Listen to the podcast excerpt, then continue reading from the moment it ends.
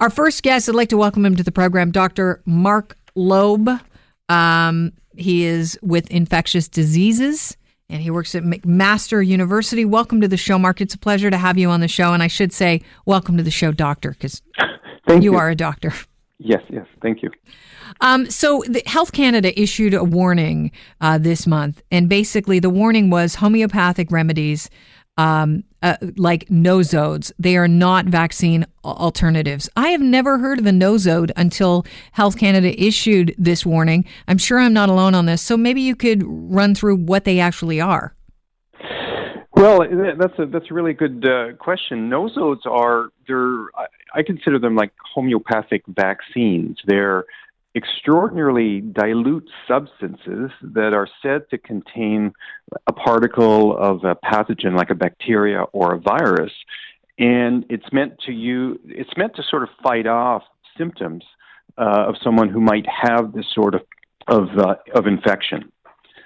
Uh, but it's extraordinarily dilute and, and there have been clinical studies uh, that is studies with you know that didn't look at the the immune response in, people that for influenza that have suggested some benefit from these uh, from these products, but the you know the the biological uh, the plausibility of this is, is really really low. It's interesting because you, use the uh, term homeopathic vaccines, but Health Canada is saying they're not a vaccine alternative. I know that you've studied uh, these uh, quite intensely. You actually did a double blind uh, a trial on this placebo controlled trial. Tell us a little bit about that and why they're not vaccine alternatives. Sure. So, absolutely correct. These are not vaccine alternatives. But the fact is, is that our concern has been more and more there's this phenomena of vaccine hesitancy. And that's sort of like often it's parents sort of sitting on the fence. They go to anti vaxxer sites and they read something uh, that you know that that uh, people shouldn't be giving themselves or their children uh, vaccines, and they become very worried. But at the same time, they also read about outbreaks of measles in in, unpo- in unvaccinated populations.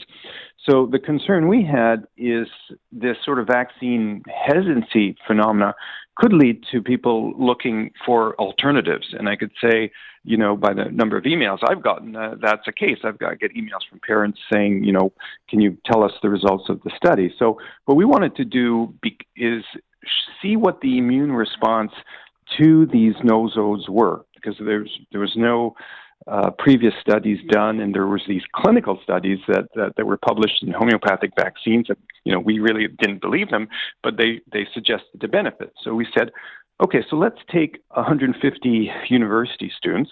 We'll take a third of them, and then and we'll randomize them to these nosodes.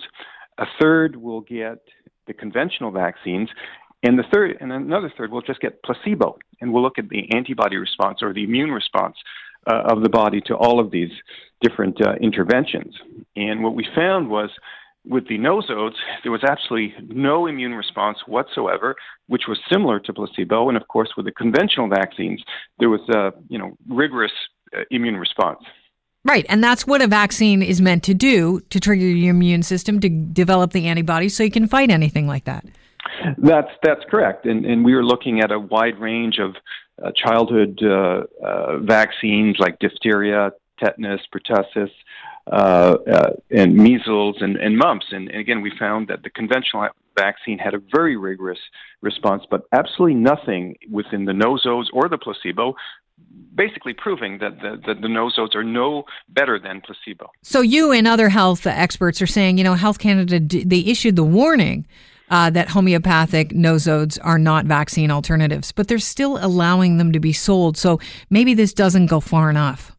Well, that's what we think. I mean, they give a DIN number, which is a drug information identification number, to these products, and they actually reference, you know, uh, references from the 19th century um, in support of these of these products. And, and to us, that's totally ridiculous. That you know, at least telling people that uh, that these products are not vaccine alternatives is a step in the right direction, but they shouldn't be licensed in the first place. Well, if they have a DIN number, it instills public confidence. It's confusing. That's correct. That's correct. So, and part of the reason for us for doing this study was, look, we re- we realized that you know we weren't going to change the uh, the belief system of those with strongly held beliefs, the anti-vaxxers. But for the vaccine hesitant parents, and anecdotally, I could tell you that that they're interested in the results. That could make a difference. Uh, but also to Health Canada, because now Health Canada has a citation that they can use to show that there is no immune response. There's no good reason for them to be licensing these products. We know the vaccine hesitancy. The World Health Organization is very worried about it. They feel that uh, if this continues, it's a great uh, threat to us that uh, by 2050, uh, it will kill more people than cancer does. Let, us just break this down here because I'm really interested. You've talked to parents that are vaccine hesitant.